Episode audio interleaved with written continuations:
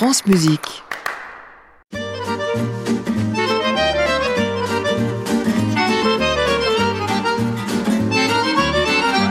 Étonnez-moi, Benoît. J'accueille ce matin Christophe Mirambeau, écrivain et scénographe, accompagné de la chanteuse Marie Lenormand. Ils viennent nous présenter en avant-première un spectacle qui me met d'excellente humeur, la prochaine reprise de l'opérette Gosse de riches de Maurice Yvain, à partir du 8 mars, à Paris, puis à Reims et Compiègne. Cette œuvre a exactement un siècle, puisque Gosse de riches fut créée en 1924 pour se moquer des nouveaux riches qui étaient légion sous les années folles, le tout sur des rythmes endiablés qui sont la spécialité d'Yvain, mais il pouvait aussi se montrer langoureux en empruntant au besoin le rythme du tango.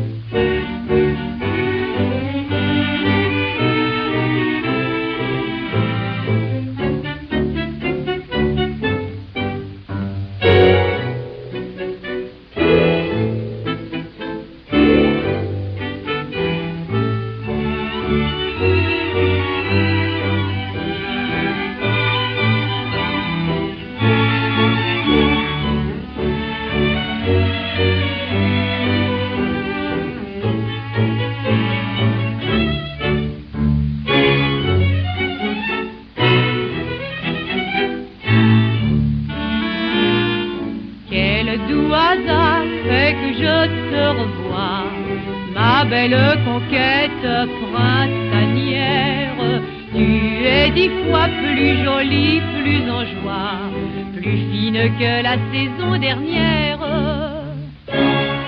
Ah oui, mais oui. Te souviens-tu de la vieille auberge fameuse sur le bord de la Marne? De la chambre, les rideaux de serge, du filet qui était de la carne. Mais oui, et oui. Mais qu'importe ce détail minable, à côté de notre fou délire et de notre nuit inoubliable.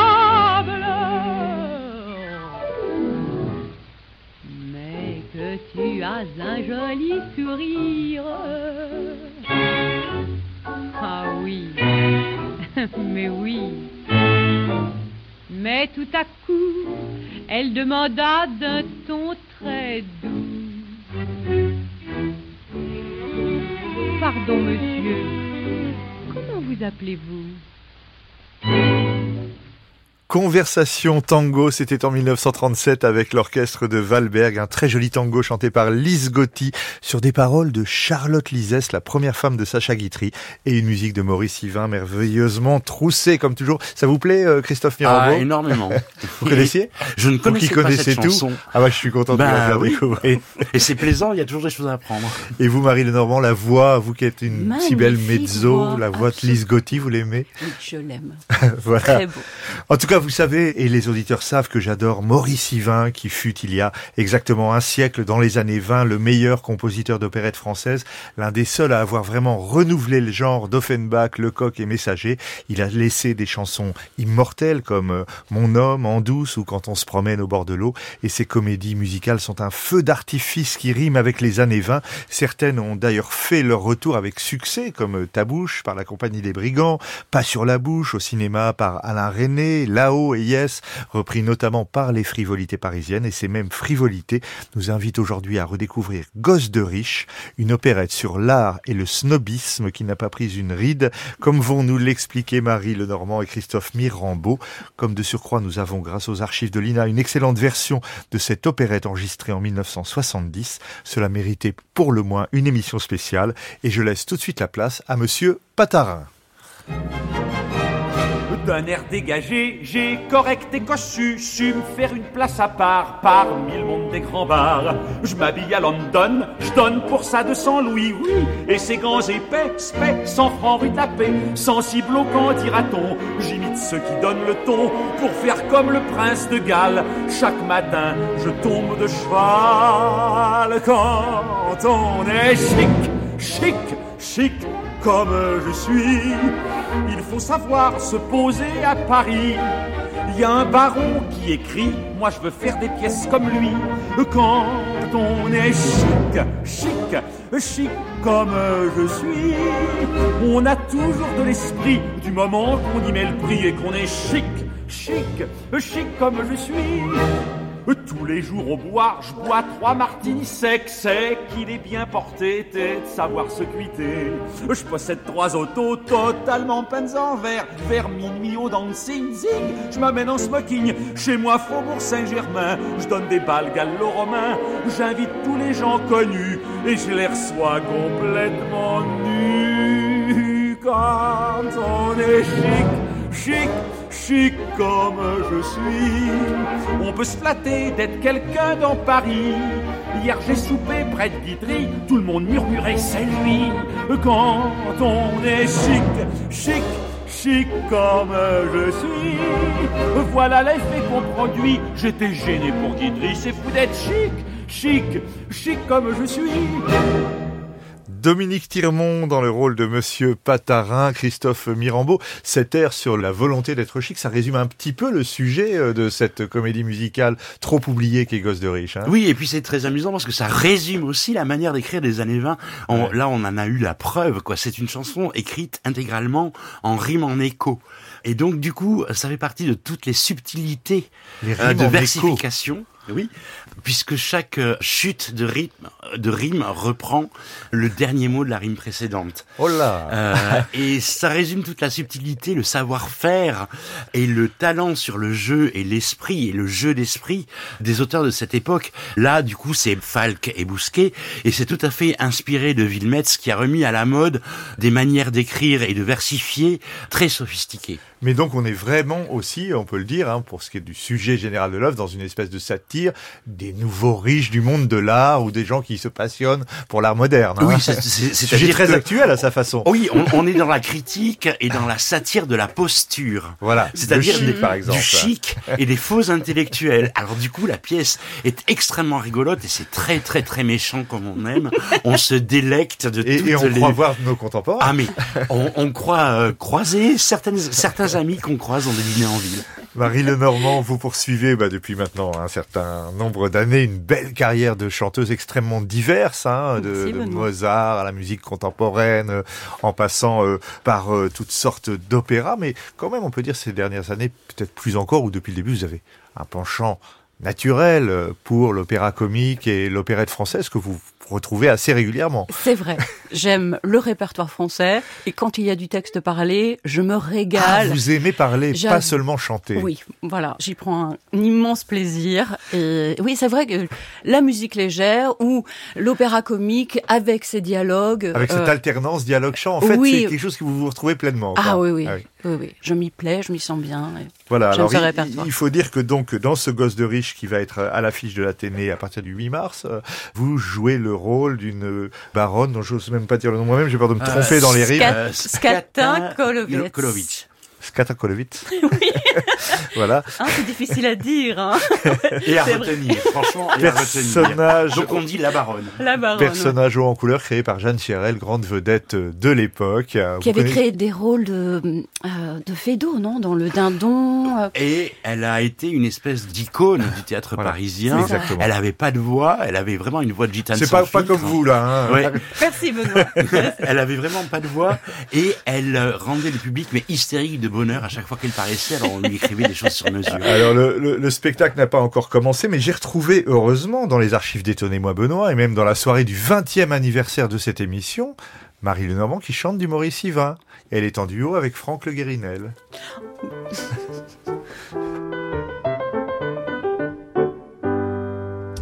En Normandie, on en joue, en Poitou, en Beauce, je ne sais où, je suis propriétaire. À l'opposé, moi de vous, je l'avoue, j'ai mon bien un peu partout dans les affaires. Or, ce n'est pas une sinecure que de faire payer tous ces loyers, ni de s'occuper, je vous l'assure, des émissions, de ces actions. On peut le dire ici, quel tourment, quel souci d'être riche en ce moment-ci. Moi, j'ai des terres, moi, des coupes. pour des tas de terre, des tas de coups pour jetons de terre, que je m'y perds. C'est comme moi dans mes coupons. Oh, quelle affaire! Quelle obsession d'avoir des terres et des coupons. Je gère mes terres, dans mes terres gère. Et moi je coupe mes coupons. Ceux qui font cas de la richesse ne savent pas, chère comtesse, les soucis, les tracas qu'elle apporte sans cesse. Ceux qui font cas de la richesse ne savent pas quelle tristesse, quel souci, quel tracas elle apporte ici bas. Oh les millions, quelle misère! Quelle pauvreté frites en peu. Oh vous, quelle tête de millionnaire! Comme vous et comme moi. Ah les millions, quelle misère, quelle pauvreté, quel triste emploi. Au fond que d'être millionnaire, comme vous et comme moi. Ah pour avoir moins à faire, je donnerai ma chère. Ah pour avoir moins à faire, je donnerai mon bon. Toutes vos terres, tous mes coupons, toutes vos terres, tous mes coupons, toutes vos terres, tous mes coupons, toutes vos terres, tous mes coupons. Ah, pourquoi? Ah, pourquoi? Ah, pourquoi le ciel a-t-il voulu ma faute que moi, j'ai des terres. Moi, des coupons. Des tas de terres. Des tas de coupons. J'ai tant de terre que je m'y perds. C'est comme moi dans mes coupons. Ah, quelle affaire! Quelle obsession d'avoir des terres et des coupons. Je gère mes terres, dans mes terres gère. Et oh, moi je coupe mes coupons.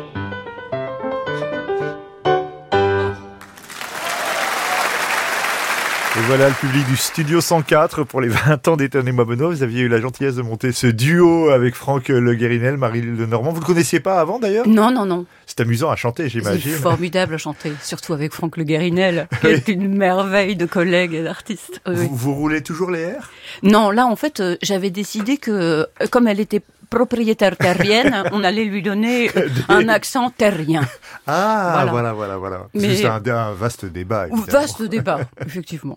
Sur lequel je suis sûr que Christophe Mirambeau a un avis, d'ailleurs. Ah oui, mon avis est tout simple. À l'opéra comique et à la comédie musicale, on graceille, on ne roule pas les airs. On roule à l'opéra français, dans certaines façons d'émettre le son pour l'aigu, mais le chant français est fait pour le air normal. Alors je reviens donc à Gosse de riches qui va commencer à l'Athénée dans pas très longtemps, cette comédie musicale de Maurice Yvain qui justement arrive juste après ces deux premiers très grands succès. Là on vient d'entendre Ta bouche, un succès immense, jamais démenti, et puis ensuite il y a notamment Là-haut qui a été aussi un immense succès dont les airs sont restés dans les mémoires, et voilà tout d'un coup qu'arrive Gosse de riches qui n'a d'ailleurs pas tout à fait connu le même succès, on y reviendra, mais qu'est-ce que cette œuvre apporte de nouveau, de singulier par rapport aux deux précédentes, Christophe Mirambeau? Je pense que Yvain, d'abord j'imagine que la commande a été passé aussi après par le même théâtre que celui de Ta bouche, le théâtre d'Onou, ouais. Qui était dirigé par Jeanne Renoir, grande actrice, grande comédienne, ouais, qui fut d'abord avant-guerre patronne des Bouffes parisiens, et son amant lui a fait construire le théâtre, ouais. Et moi, j'aimerais bien qu'on me fasse construire un théâtre. Ah, mais c'est, moi, je trouve que on devrait rencontrer des gens comme ça qui, et du coup, dans le process artistique créatif, finalement, il fallait, dans le même théâtre, aller au-dessus de Ta bouche. Faire autre chose. Et en même temps, Yvain souffrait un peu d'une certaine critique acerbe et méchante qui pouvait le mettre dans un tiroir de compositeur de chansons, parce qu'il a énormément écrit pour Miss Chevalier au Casino, beaucoup de chansons, et donc là il a voulu montrer son savoir-faire, comme il l'a fait plus tard dans Yes, son savoir-faire de compositeur d'une façon plus élaborée que les chansons de Ta bouche, quoi. De même que par exemple les orchestrations de Gosse de riches, alors qu'on sait que l'orchestration actuelle n'est pas celle qui était au Donou, il a mis la main à la pâte, contrairement aux autres orchestrations de ce répertoire, parce que, par exemple, André Messager, dans Le Figaro, remarque à quel point l'orchestration est raffinée et que le chef d'orchestre met en valeur cette orchestration. Et effectivement, là, tout d'un coup, on plus soit à ce que dit Honegger quand il dit que Yvain est un petit maître, mais quel petit maître? Oui, il le compare à Haydn quand même. Effectivement, la qualité musicale est au même niveau que la qualité de drôlerie du texte et de méchanceté des dialogues. Voilà. Méchanceté des dialogues, ça vous fait rire, Marie Lenormand. Oui, parce que c'est vrai, ils sont tous bêtes et méchants. Et c'est un délice. Voilà, ce sont un peu des portraits charges de personnages comme ça, de bourgeois, d'amateurs d'art, de provinciaux, avec un artiste qui, lui, a le beau rôle, en quelque sorte, le héros. Bien sûr, mais du coup, il est manipulé et ballotté d'un monde à l'autre. Il subit les événements. Il subit les tiraillements de sa maîtresse, qui est aussi la maîtresse de l'un de ses amateurs d'art bourgeois poseurs. Et la baronne, elle est méchante aussi ? Ah oui, la baronne, c'est une punaise formidable. Elle n'ouvre jamais la bouche sans mentir. Elle manipule son monde. Elle est toujours en train d'intriguer et tout en jouant les grandes dames. Ouais. Arbitre du bon goût et des bonnes manières, elle est elle-même fondamentalement d'une immense vulgarité, toujours en train d'essayer de récupérer, gratter les fonds de tiroir, récupérer 100 balles par là.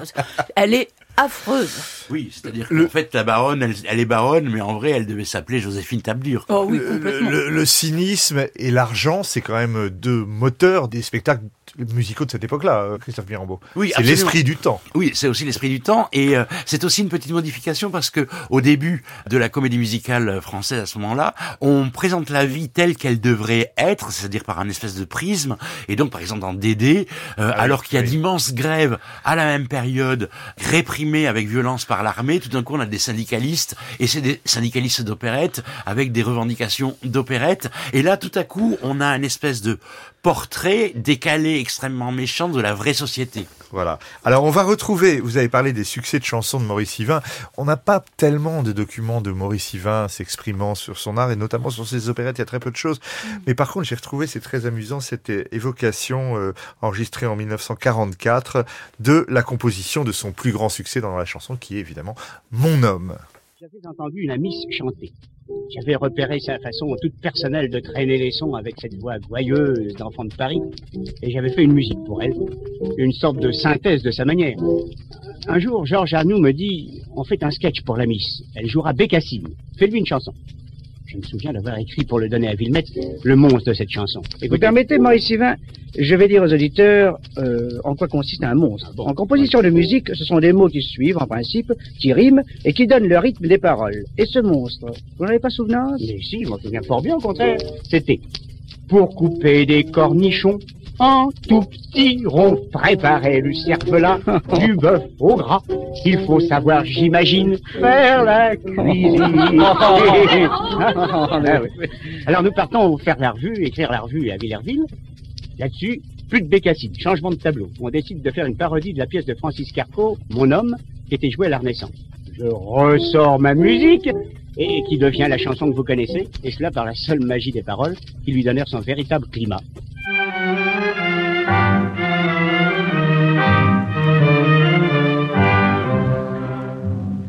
Sur cette terre, ma seule joie, mon seul bonheur, c'est mon homme. J'ai donné tout ce que j'ai, mon amour et tout mon cœur à mon homme. Et même la nuit, quand je rêve, c'est de lui, de mon homme. Ce n'est pas qu'il est bon, qu'il est riche ni costaud, mais je l'aime. C'est idiot, il me fout des coups, il me prend mes sous. Je suis à bout, mais malgré tout, que voulez-vous? Je l'ai tellement dans la peau, j'en suis marteau. Dès qu'il me touche, c'est fini, je suis à lui. Quand ses yeux sur moi se posent, ça me rend toute chose. Je l'ai tellement dans la peau qu'au moindre mot, il me ferait faire n'importe quoi. Je tuerais ma foi, chant qu'il me ferait venir infâme. Mais je ne suis qu'une femme et je l'ai tellement dans la peau. Pour le quitter, c'est fou ça, comment te faire d'autres hommes. Entre nous, voyez-vous, ils ne valent pas très cher, tous les hommes. La femme, à vrai dire, n'est faite que pour souffrir par les hommes. Dans les balles, j'ai couru, afin de l'oublier, j'ai bu. Rien à faire, j'ai pas pu quand il me dit viens. Je suis comme un chien, y a pas moyen, c'est comme un lien qui me retient. Je l'ai tellement dans la peau, j'en suis dingo, que celle qui n'a pas connu aussi ceci ose venir la première me jeter la pierre. En avoir un dans la peau, c'est le pire des mots, mais c'est connaître l'amour sous son vrai jour. Et je dis qu'il faut qu'on pardonne quand une femme se donne à l'homme qu'elle a dans la peau.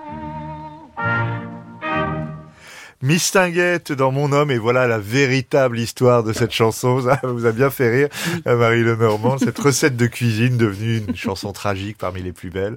Vous avez évoqué tout à l'heure, Christophe Mirambeau, donc Albert Willemetz, qui était vraiment le partenaire de Maurice Yvain dans Ta bouche et dans là-haut. Et il faut dire que ça faisait merveille, le style d'Yvain avec le style de Willemetz, ça se mariait merveilleusement. Et pourtant, donc, à partir de Gosse de riches, justement, ils ne travaillent plus ensemble, et ce sont deux autres, donc Bousquet et Falck, vous nous l'avez dit, qui vont écrire le livret et les lyrics. Alors, qu'est-ce qui s'est passé entre Willemetz et Yvain? Alors moi, j'ai toujours imaginé que le petit incident qu'il y a eu entre Dranem et à l'époque de là-haut et Chevalier, et pendant là-haut, puisque c'est une histoire de femme, puisque la Madame Dranem du moment est devenue la future Madame Yvain, et ça a beaucoup créé de schproum autour de ça, puisque vous vous souvenez, Benoît, le potin qui a 80 ans et qui est amusant, c'est que Dranem a été un peu forcé par ses amis à provoquer Maurice Yvain en duel, et donc Maurice Yvain a relevé le gant. Alors tout le monde se demandait, mais qu'est-ce qu'ils vont faire ces deux-là, et puis finalement ce duel évidemment n'a pas eu lieu, mais enfin on en était là. Et puis je pense qu'ils se sont un peu éloignés, et puis après il y a eu le problème de Pas sur la bouche, quand ils ont fait Ta bouche, ça a extrêmement bien marché, et puis Willemetz a dit ok, on va faire la suite, qu'on va faire la séquelle, et donc il a dit ok, Pas sur la bouche, ce sera donc le titre, et il a invité Maurice Yvain à venir écrire sur la côte basque cette pièce. Mais il y a eu un problème, c'est que du coup il était en couple non marié, et Madame Willemetz a dit je ne reçois pas de couple non légitime sous mon toit. Aussi, c'est pour ça que Willemetz n'a pas écrit Pas sur la bouche, et s'est séparé d'Yvain, et c'est André Barde, qui revenait de très loin, qui a écrit les lyrics de Pas sur la bouche. Alors ça c'est après Un bon garçon. Hein. C'est après dans Un bon garçon, donc la directrice du théâtre, Jeanne Renoir, fait appel donc à deux autres librettistes, aussi peut-être pour renouveler la formule, et qui sont donc Bousquet et Falck. Un mot peut-être sur ces deux personnages. Je pense que aussi il y a des questions d'occupation, c'est que Willemetz travaille beaucoup, donc il y a aussi des problèmes d'emploi du temps. Et Bousquet et Falck sont vraiment deux vaudevillistes, extrêmement productifs et célèbres. Ils produisent, on parle comme d'un auteur très drôle de Falck dans son livre sur l'opérette. Oui, absolument. Et toutes les opérettes signées par Falck sont toujours extrêmement bien écrites et très spirituelles. Comme par exemple les livrets de, si je dis pas de bêtises, de Quand on est trois, dont les lyriques sont de Willemetz. C'est d'une drôlerie infinie. Voilà, et donc ce sont donc messieurs Bousquet et Falck qui signent le livret de cette œuvre. On ne sait pas comment ils sont répartis les couplets et les scènes de théâtre. Je crois que c'est Falck qui fait plus régulièrement les lyrics. Les lyrics, voilà. Et donc l'œuvre voit le jour donc au théâtre d'Onou, avec une belle distribution dans laquelle figure également, d'ailleurs j'ai vu, c'est amusant, Monsieur Louis Blanche, le père de Francis. Oui, mais alors ça c'est aussi la technique de Jeanne Renoir, qui est très très maligne et qui sait caresser la critique dans le sens du poil. C'est-à-dire qu'elle invite les critiques aux dernières séances de répétition, donc avant la générale morale publique, ça c'est une chose qu'elle a inventée aussi, le public mélangé aux critiques, et en fait, elle dit aux critiques, messieurs, faites-moi vos remarques sur la pièce, et je vais transmettre aux auteurs et éventuellement modifier selon vos remarques. Ça, c'est une technique commercialo-artistique et diplomatique de Madame Renoir. Voilà. Et l'œuvre, donc, est créée en 1924. On va revenir sur le succès, disons, moyen. Mais alors, il y a des ensembles, comme toujours chez Yvain, extraordinaires. Trio, septuor, quatuor. Et je propose qu'on écoute tout de suite ce quatuor qui fait défiler tout l'art moderne de l'époque. Chef-d'œuvre absolu. Ah, c'est une merveille. Vous chantez je l'ai chanté grâce à vous lors d'un concert à l'Opéra Comique. Voilà. Ouais. Oui, parce que c'est pas votre rôle là dans la pièce. Non, oui. Non, mais je trouve que c'est un trésor, ce quatuor. Un véritable trésor. Absolument. D'ailleurs, on sait finalement, les auteurs se moquent pas vraiment de l'art moderne qu'ils devaient aimer. Ils se connaissaient tous ces gens-là, mais non, ils se moquent des faux amateurs. Des faux amateurs, exactement. C'est finement colorié. Colorié toi-même. Madame Patarin ne prise peut-être pas les audaces de la technique moderne. Si fait, Madame Patarin prise les audaces de la... Mais pour qui nous prenez-vous, mon cher ? Nous ne sommes pas des bourgeois au jugement étroit. C'est merveilleux, clignant des yeux, et nous crions bravo au chef-d'œuvre nouveau. Qui c'est ? C'est moi. C'est lui. Tu crois ? Je trouve votre facture étourdissante. Elle se monte à combien ? Vous pouvez m'en croire si je dis que ça chante. C'est curieux que n'entend rien. Je suis amateur d'art. Je l'ai vu d'un regard. D'ailleurs, ma femme aussi, elle ne jure que par Picabia. Oh, j'y suis par Picabia. Matisse nous enflamma pour ses panoramas. Et nous sommes tous trois fous, des pochades de fous. Gico. J'en suis tout, papa. Oh, chez Bernheim, ce qu'on nous aime. Oh, que c'est beau, Picasso. Oh, que c'est beau, Picabia. Peut-être aussi Zuloaga. Oh, et Gabriel Domergue. Ça ne se dit pas. Ou ça se dit tout bas. Tu me mets dans le cas. Passer pour Dieu, c'est quoi? Pourtant, Domergue, moi. Quoi? Domergue me plaît. C'est que c'est à tous les grands concerts, nous avons cet hiver couru pour nous former le goût. Il n'est pas un gala où nous ne soyons là. Au chant, le chef. Et parle en bref, quand le bruit nous blesse les oreilles. Nous demandons qui c'est-il. Et le décrétons une merveille. S'il est d'Éric Satie. Car un amateur d'art n'est jamais en retard et doit aveuglément diriger le mouvement. Répéter carrément tout ce qu'il entend. Ce qu'il faut dire de Stravinsky, c'était ski. Et de Darius Milhaud, c'est le plus rigolo. Bloqué plus beau que Wagner, puisque c'est plus faux. Encore commode d'être à la mode. Oh, ce qu'ils sont forts ces types-là.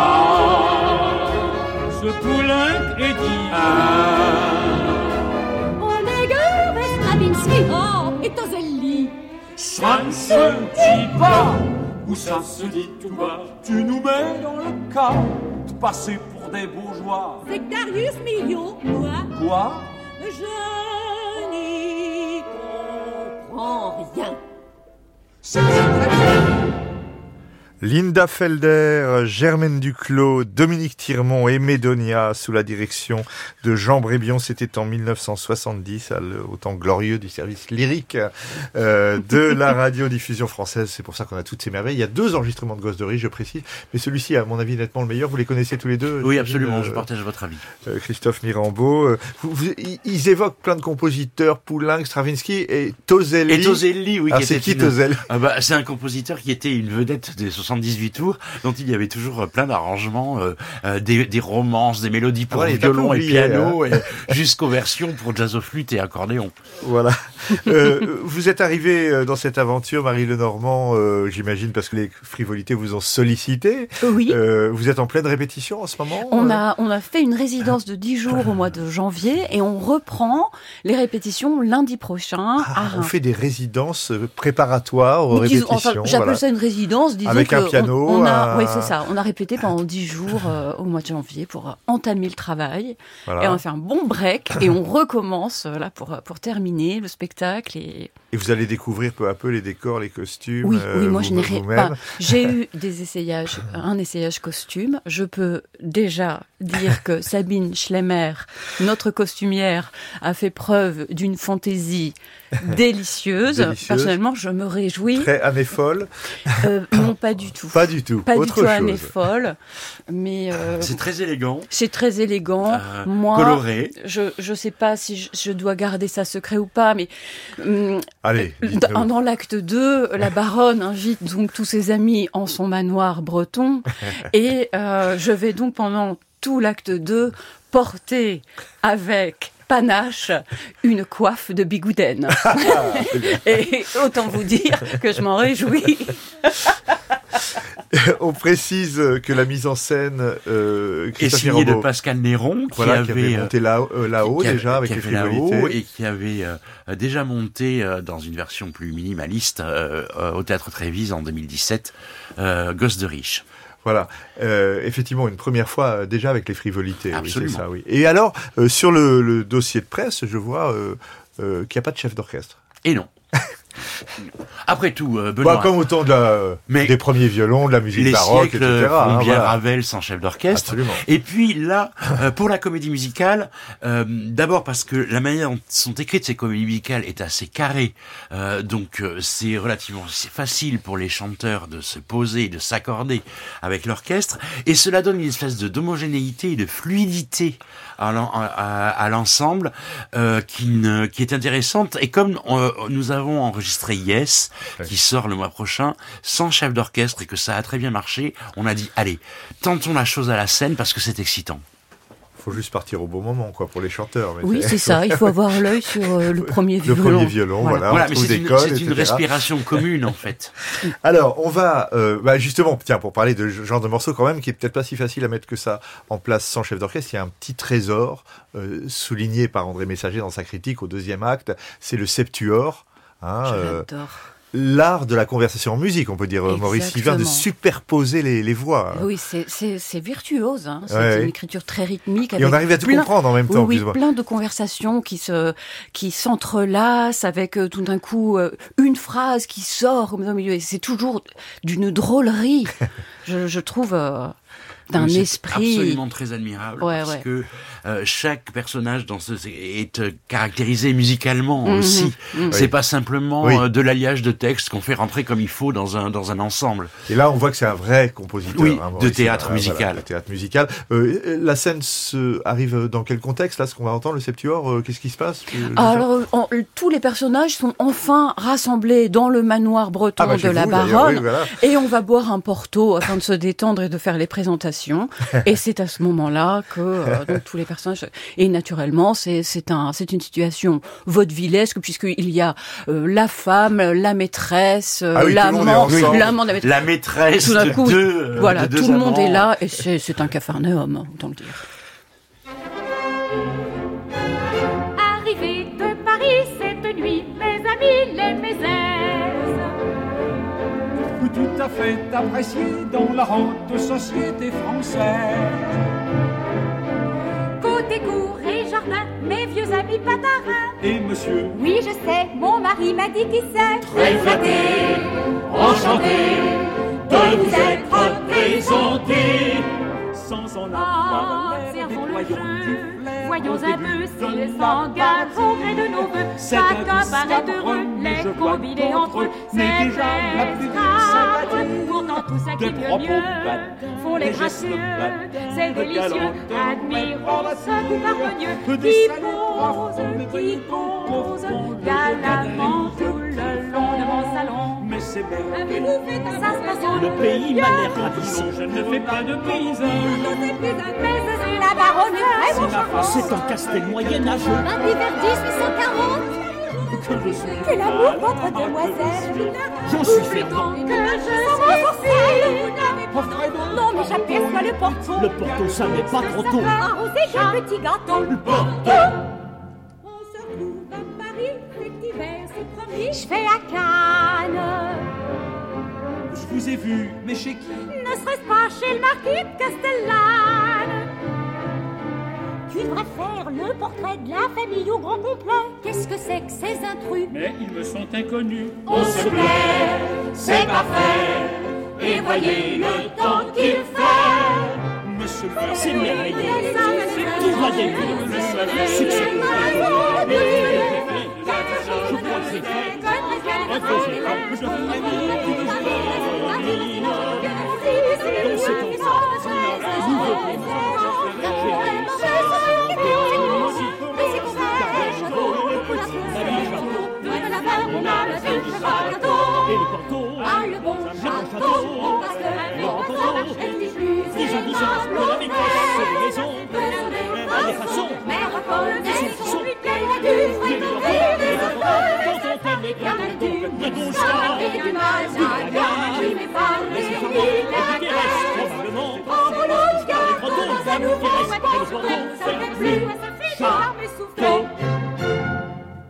Le Septuor de Gosse de riches avec l'orchestre lyrique et la troupe de l'ORTF en 1970. Alors, Christophe Mirambeau, on pourrait dire, d'ailleurs, Monsieur Patarin, c'est un peu le bourgeois gentilhomme, d'une certaine façon, des années 20, non?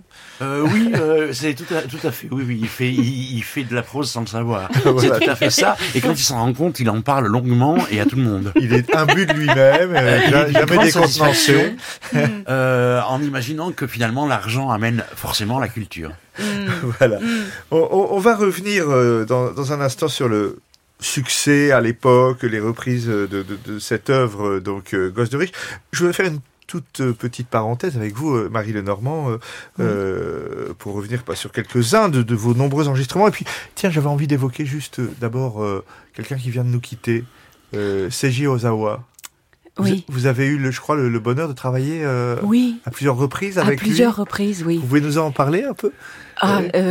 Merci d'en parler. Effectivement, cette nouvelle a été une nouvelle très triste pour moi. Oui. C'est un des chefs avec qui j'ai eu la chance de travailler. Ça s'était présenté comment? Avec Ravel En fait, le premier opéra que j'ai fait avec Seiji Ozawa au Japon, c'était La Petite Renarde rusée. La Petite Renarde. Je doublais le renard et je chantais le chien. Voilà. Et c'était dans une production splendide de Laurent Pelli. Voilà. Et suite à cette collaboration, je suis retournée très souvent, presque tous les ans, pendant une dizaine d'années, dans son festival au Japon, à Matsumoto, dans les Alpes japonaises. Et j'ai des souvenirs extrêmement émouvant de cet homme. C'était un vrai amoureux de la musique française, on peut dire. C'était un vrai amoureux de la musique française entre autres. Un magicien d'une grâce assez inégalable. Enfin, et un homme chaleureux dont vous avez gardé un bon souvenir. Un homme chaleureux, toujours très souriant et très sympathique avec tout le monde, avec l'orchestre, avec le chœur, avec les... Oui, je trouvais... merci de le saluer avec nous, parce que c'est un artiste que j'ai toujours beaucoup admiré aussi. Et voilà, Marie Lenormand, c'est aussi une façon de dire tout ce que vous faites dans les genres, je le disais, les plus divers. Et notamment, il y a l'opérette, mais il y a aussi l'opéra français, l'opéra comique que vous avez bien servi ces dernières années. Je me rappelle Le Pré au clair, c'était formidable. Merci. À l'opéra comique. Hein. C'est un grand souvenir. Ah oui, une très jolie mise en scène. Oui, d'Éric Ruff. Et puis, vous avez également enregistré, alors toujours avec la Palazzetto Bruzane, un opéra complètement oublié de Charles Gounod. Le Saint-Marc. Oui. Oui. Oui, c'est, alors, c'était il y a longtemps, je me souviens plus. Oui, mais c'était à Munich, je me souviens, ouais. Et je chantais, si je me souviens bien, Ninon, oui, de l'enclos, qui devait chanter le sonnet du berger à l'acte 2 lors d'une fête à la cour. Et c'est une musique magnifique. Magnifique. Magnifique. Vous connaissez Christophe Mirambeau ? Absolument. Vous aimez ? Ah, j'adore.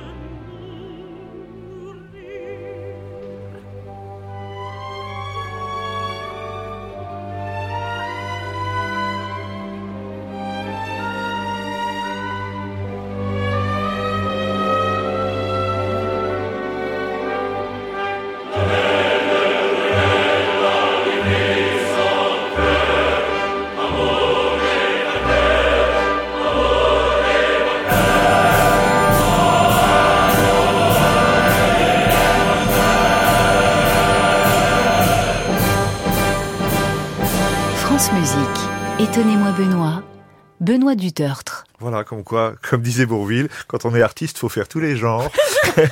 Ça vous fait rire, Marie Lenormand? Ah oui, parce que la baronne chante combine, ça va changer.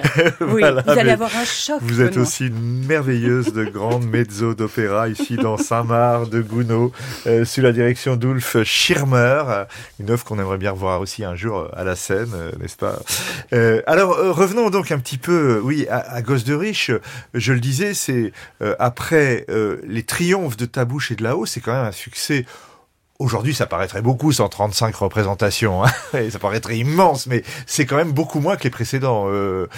Christophe Mirambeau, oui, qui n'a pas même... tout à fait marché comme pouvaient l'espérer ceux qui l'ont monté. Bah, peut-être parce que c'était plus sophistiqué que oui, les opérettes modernes qu'on présentait à ce moment-là, mais quand même... À cause du sujet, justement, sur le monde de l'art, etc. Ou peut-être musicalement aussi, tout simplement. Oui. Mais quand même, O'Donoghue, c'est, je crois, dans mon souvenir, 39 représentations. représentations, et après c'est déplacé au Bouffe parisien, il y a 36 représentations, et après il y a cette chose merveilleuse qui est la tournée intramuros dans Paris, dans les théâtres périphériques des arrondissements, jusqu'en 1926, donc quand même ça a joué. Donc voilà, c'est pas un échec, mais c'est une œuvre qui a été peu reprise depuis, par ailleurs. Mais beaucoup reprise en province, en revanche. Ah oui, parce que, effectivement, l'orchestration telle qu'elle a été faite après l'exploitation parisienne correspond tout à fait bien au type d'orchestration de nomenclature des théâtres musicaux de province. Maurice Yvain et les auteurs ont mentionné, en dessous du titre, comédie musicale. Oui. En 3 actes. Oui. Là-haut, c'était une opérette. Oui. Ta bouche aussi. Oui. Et tout d'un coup, c'est une comédie musicale. Est-ce que ça veut dire vraiment quelque chose, ce changement de terme ? Mais parce que c'est une comédie avec de la musique, c'est vrai, mais comme toutes les opérettes de l'époque. Mais c'est exactement. Et le mot opérette, en fait, il est là pour dire. Vous vous souvenez de la caricature de Daumier ? C'est il y a l'opéra où ce qu'on s'ennuie et l'opérette où ce qu'on rigole. Pour rappeler aux enfers d'Offenbach et leur fait de Gluck. Et ben c'est pareil. En fait, on dit opérette pour signifier au public populaire que c'est un ouvrage accessible auquel on peut aller sans se sentir imbécile parce qu'on n'a pas la culture, etc. Donc le mot opérette est en fait un mot commercial, et les définitions de genre, après, dans cette époque-là, on a aussi des opéras bouffes. Oui. Chez Moretti, en chemise, si je ne dis pas de bêtises, c'est un opéra bouffe. Oui. Et comédie musicale, c'est aussi parce que quand même 2 ans avant, ou l'année précédente, L'Amour masqué, notre camarade Sacha Guitry avait un peu prétentieusement dit « J'invente un terme de spectacle musical et c'est la comédie musicale ». Non, en fait, il y en a quelques-unes au début du siècle. Et puis surtout, ça vient de Londres. Mais c'est pas donc une référence, parce que au fond, à l'époque, on est avant Gershwin et ses grands succès. Donc, c'est pas une référence à un genre américain. Ah bah non, puisque de toute façon, le genre américain qui arrive à partir de 25-26 en termes de structuration est inspiré de la comédie en musique française, de l'opéra française. C'est dans l'autre sens. C'est dans l'autre sens. Attention, ça, c'est bien de le dire. Merci. Non, il faut jamais oublier que l'influence vient de Paris et de la rénovation du genre musical, de théâtre musical léger français. On retrouve la voix de Maurice Yvain, là c'est en 1946, et il parle un petit peu de Gershwin, et c'est là où j'ai découvert qu'ils se connaissaient, qu'ils avaient joué du piano ensemble, etc. Mais donc c'est un petit peu après, d'ailleurs, l'époque de Gosse de riches, mais voilà, c'est quand même... quand Gershwin est venu en France, pour se documenter sur un Américain à Paris. De George Gershwin, tout a été dit. C'était un garçon typiquement américain, un enfant de la rue, champion de patin à roulettes, mais qui allait souvent sous la fenêtre de Jérôme Kern entendre celui-ci composer. Il donna sa première chanson à 18 ans et à 20 ans, son premier grand succès, Swanee. Il vint en Europe en 1928. J'ai le grand plaisir de jouer du piano à 4 mains avec lui. C'était un pianiste étonnant. Et 2 ans plus tard, il fut pour moi à New York un Cicérone charmant, m'initiant au secret de l'édition musicale américaine. Je pense, disait-il, que le jazz est la véritable musique populaire américaine, et que l'on peut en faire la base d'ouvrages symphoniques sérieux et de valeur durable. Il travaillait durement, plus que tout autre compositeur populaire. Il revisait chaque ligne, chaque phrase, chaque nuance des dizaines de fois. Mais quel palmarès, et que le chemin parcouru en 10 ans, le Tiptoes à son opéra Porgy and Bess.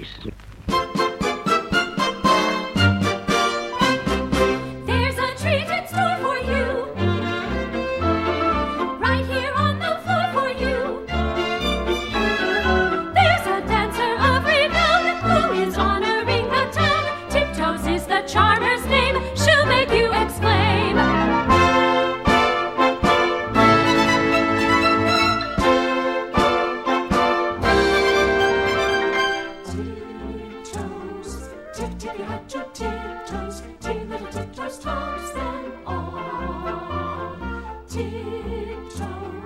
you'll put a path when tiptoes, tap, tap, tap, tap,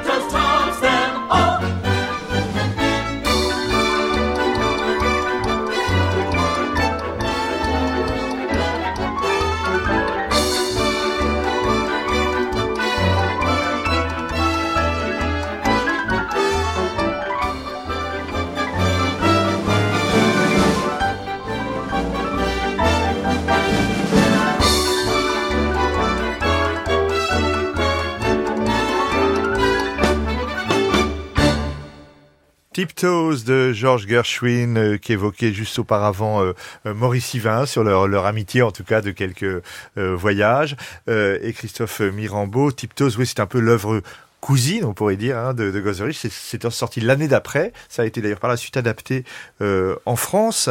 Mais vous nous l'avez dit, c'est plutôt la comédie musicale parisienne qui aurait servi pour une part de modèle à ces jeunes comédies musicales américaines de la fin des années 20. Sur la manière, parce que disons l'opérette américaine était en train de se construire depuis la fin du siècle, parce que à Broadway on jouait The Chimes of Corneville, les cloches de Corneville en anglais, et puis Quand Maurice Yvain, dans ses premières œuvres, mettait des girls et des boys, il venait d'où alors? Du music hall. Ah, plutôt de Londres et du music hall. Ah oui, ça vient absolument du music hall, des bataillons de girls du Palladium et ainsi de suite. Et c'est vraiment, la girl anglaise est vraiment une spécialité française, finalement fabriquée à Londres, mais qui essaime à Paris, à Berlin. Et je rappelle, Christophe Mirambeau, que vous avez monté à Paris, vous êtes un grand connaisseur de tout ce répertoire, vous avez monté des comédies musicales, mais surtout des revues également, notamment de Cole Porter, telles qu'on les donnait à l'époque, et qui illustrent ces échanges franco-américains, mais même si on a adapté peu d'œuvres américaines en France, à part Tiptoes ou Nono Nanette. Oui, il y a eu par exemple des œuvres à Marigny comme Miami, et qui est un mélange très très curieux d'œuvres de Herb Da Silva and Brown, et puis avec une chanson de Maurice Yvain dedans. Ah oui. Et c'est une espèce de medley. Et puis il y a eu un gros succès au Palace, c'était Good News, toujours d'ailleurs de Herb Da Silva and Brown en 1929. Donc il y a et puis bien entendu ce qu'on a appelé en France Mississippi au Châtelet, qui est Showboat, voilà. Qui a quand même lancé une certaine vogue de la comédie musicale ou de la grosse opérette américaine à grand spectacle, et Mississippi qui est vraiment quelque chose qui est issu de l'influence de la tradition du spectacle musical de divertissement français. Alors en tout cas pour l'heure, c'est Gosse de riches qui est à l'affiche à partir du 8 mars et puis à l'Athénée et ensuite à Compiègne, à Reims, à Tourcoing, à l'Opéra de Reims. Voilà. Il y aura donc des séances de rattrapage pour les retardataires. Voilà. Une œuvre que je me réjouis vraiment de voir à la scène parce qu'elle est très réussie. C'est pas un des tout premiers succès d'Yvain, mais c'est quand même une de ses meilleures œuvres. Il absolument. Faut le dire, c'est une de ses meilleures partitions. Absolument. De 1924. Vous avez d'autres projets par la suite, Marie Lenormand, sur les scènes lyriques françaises ou étrangères, ou en concert d'ailleurs. Oui, je vais après Gosse de riches, je vais à l'Opéra du Rhin pour chanter L'ombre d'une femme dans une œuvre assez mystérieuse qui s'intitule Guerre-Cœur de Albéric Magnard, et que grand compositeur. Oui, voilà. Il y a un rôle d'ombre. Il y a un rôle de vieille dame au début et c'est l'ombre d'une femme. Mais on voit quand même en vrai, en chair et en os. Je n'en sais rien. Vous ne savez pas où il y aura peut-être que l'ombre. Je ne sais pas. Je ne connais pas la mise en scène. En tout cas, c'est un grand compositeur et c'est bien de monter Guerre-Cœur à l'Opéra du Rhin. C'est très beau. Je vous propose, pour nous quitter, encore un petit extrait de Gosse de riches. Moi, j'adore le trio qui est juste avant le septuor. Ça vous va? Très bien, allons-y. Et toujours dans la version de Jean Brébion. Merci d'avoir été avec nous ce matin. Merci beaucoup. À bientôt de nous avoir accueillis. À la télé. Oui, mon cher, je te présente en os et en chair le moins jaloux des époux. Et discrète, je l'ai mis dans notre secret, mon gigolo. Ah, bravo! Hein, comment le trouvez-vous, le gredin? Beaucoup mieux que Monsieur Patarin. Et si vous saviez l'amour de Picou, dont il va régaler l'hélico. Son petit trésor, ça n'a non, non. Allons, vas-y, bien fort. Monsieur me gêne. Je suis pas là. Ne t'en fais pas pour mon mari, je te jure que c'est un homme d'esprit. Il me fait de la peine, je suis pas là. Prends-moi bien vite dans tes bras. Mais si Patarin patatras soudain s'amène, je suis là. M'inspirant du Tristan de Wagner, je veillais sans en avoir l'air, frais comme Brangaine. Acré, le v'là. Ce petit jeu me paraît à moi bien dangereux. Qu'est-ce que tu crains? Patarin. Mais mon cher, j'estime au contraire que je vous sers énormément. Ah, vraiment? Dame, sans lui nous serions, c'est évident. Forcez de nous montrer très prudent. Mais un bon mari, je vous le dis carrément, c'est la tranquillité des amants. Ce soir, tu verras quel régal à nous de le lit conjugal. Monsieur m'approuve. ah là là. Tu viendras dans ma chambre zou. Chambre, mais je ne sais pas où elle se trouve. C'est par là. Oh, quelle aubaine, grâce à lui, nous allons passer une nuit exquise ensemble. Quel gala. Moi, je lirai le correspondant et la revue des deux mondes pendant... Pom, pom, pom, pom, pom, pendant ce temps-là... Et c'était Joseph Perron avec Monique Stiau, toujours dans cet enregistrement de Gosse de riches, 1970, l'orchestre lyrique de l'ORTF, sous la direction de Jean Brébion. Et heureux auditeurs, vous allez pouvoir redécouvrir donc cette œuvre à l'Athénée à partir du 8 mars, et puis dans un certain nombre de villes. Vous trouvez tout ça sur le site de l'Athénée, de la compagnie Les Frivolités Parisiennes, dont on ne dira jamais assez le travail magnifique qu'ils font depuis quelques années pour faire revivre en particulier les opérettes de l'entre-deux-guerres. Grande période longtemps laissée de côté, grâce aussi notamment à Christophe Mirambeau. On va se quitter avec encore un des plus grands succès de Maurice Yvain, des années après, quand il écrivait des chansons pour le cinéma. Et celle-ci, bien sûr, est chantée par Jean Gabin. Du lundi jusqu'au samedi pour gagner des radis. Quand on a fait sans entrain son boulot quotidien, subit le propriétaire, le percepteur, la boulangère... Et trimballer sa vie de chien. Le dimanche vivement, on file à nos gens. Alors brusquement, tout paraît charmant. Quand on se promène au bord de l'eau, comme tout est beau, quel renouveau. Paris au loin nous semble une prison. On a le cœur plein de chansons. L'odeur des fleurs nous met tout à l'envers. Et le bonheur nous saoule pour pas cher. Chagrins et peines de la semaine, tout est noyé dans le bleu, dans le vert. Un seul dimanche au bord de l'eau, au trémolo des petits oiseaux, suffit pour que tous les jours semblent beaux. Quand on se promène au bord de l'eau, je connais des gens qui à part d'eux, qui tout le temps se font des cheveux et rêvent de filer ailleurs dans un monde meilleur. Ils dépensent des tas d'oseilles pour découvrir des merveilles. Ben moi ça me fait mal au cœur, car y a pas besoin pour trouver un coin où l'on se trouve bien de chercher si loin. Quand on se promène au bord de l'eau, comme tout est beau, quel renouveau. Paris au loin nous semble une prison. On a le cœur plein de chansons. L'odeur des fleurs nous met tout à l'envers. Et le bonheur nous saoule pour pas cher. Chagrins et peines de la semaine, tout est noyé dans le bleu, dans le vert.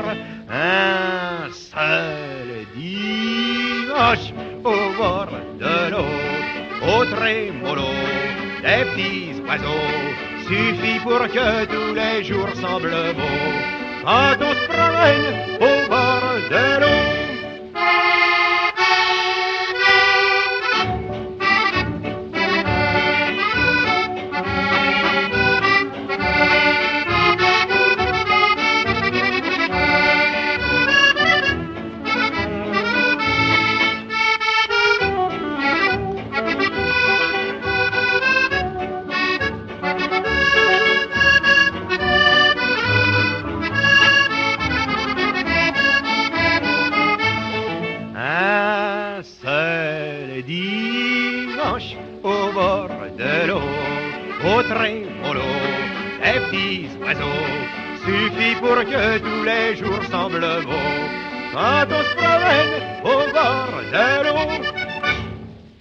Et voilà la chanson de la belle équipe de Julien Duvivier, musique de Maurice Yvain, la voix de Jean Gabin, et ces deux princes qui jouent l'accordéon.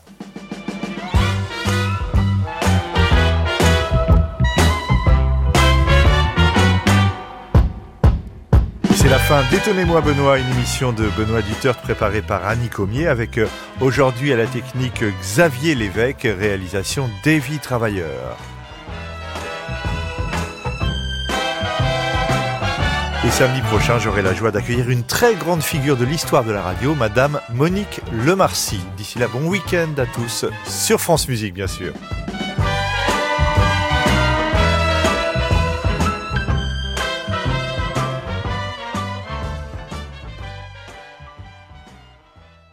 Et sur France Musique, vous avez rendez-vous maintenant avec Sébastien Linares.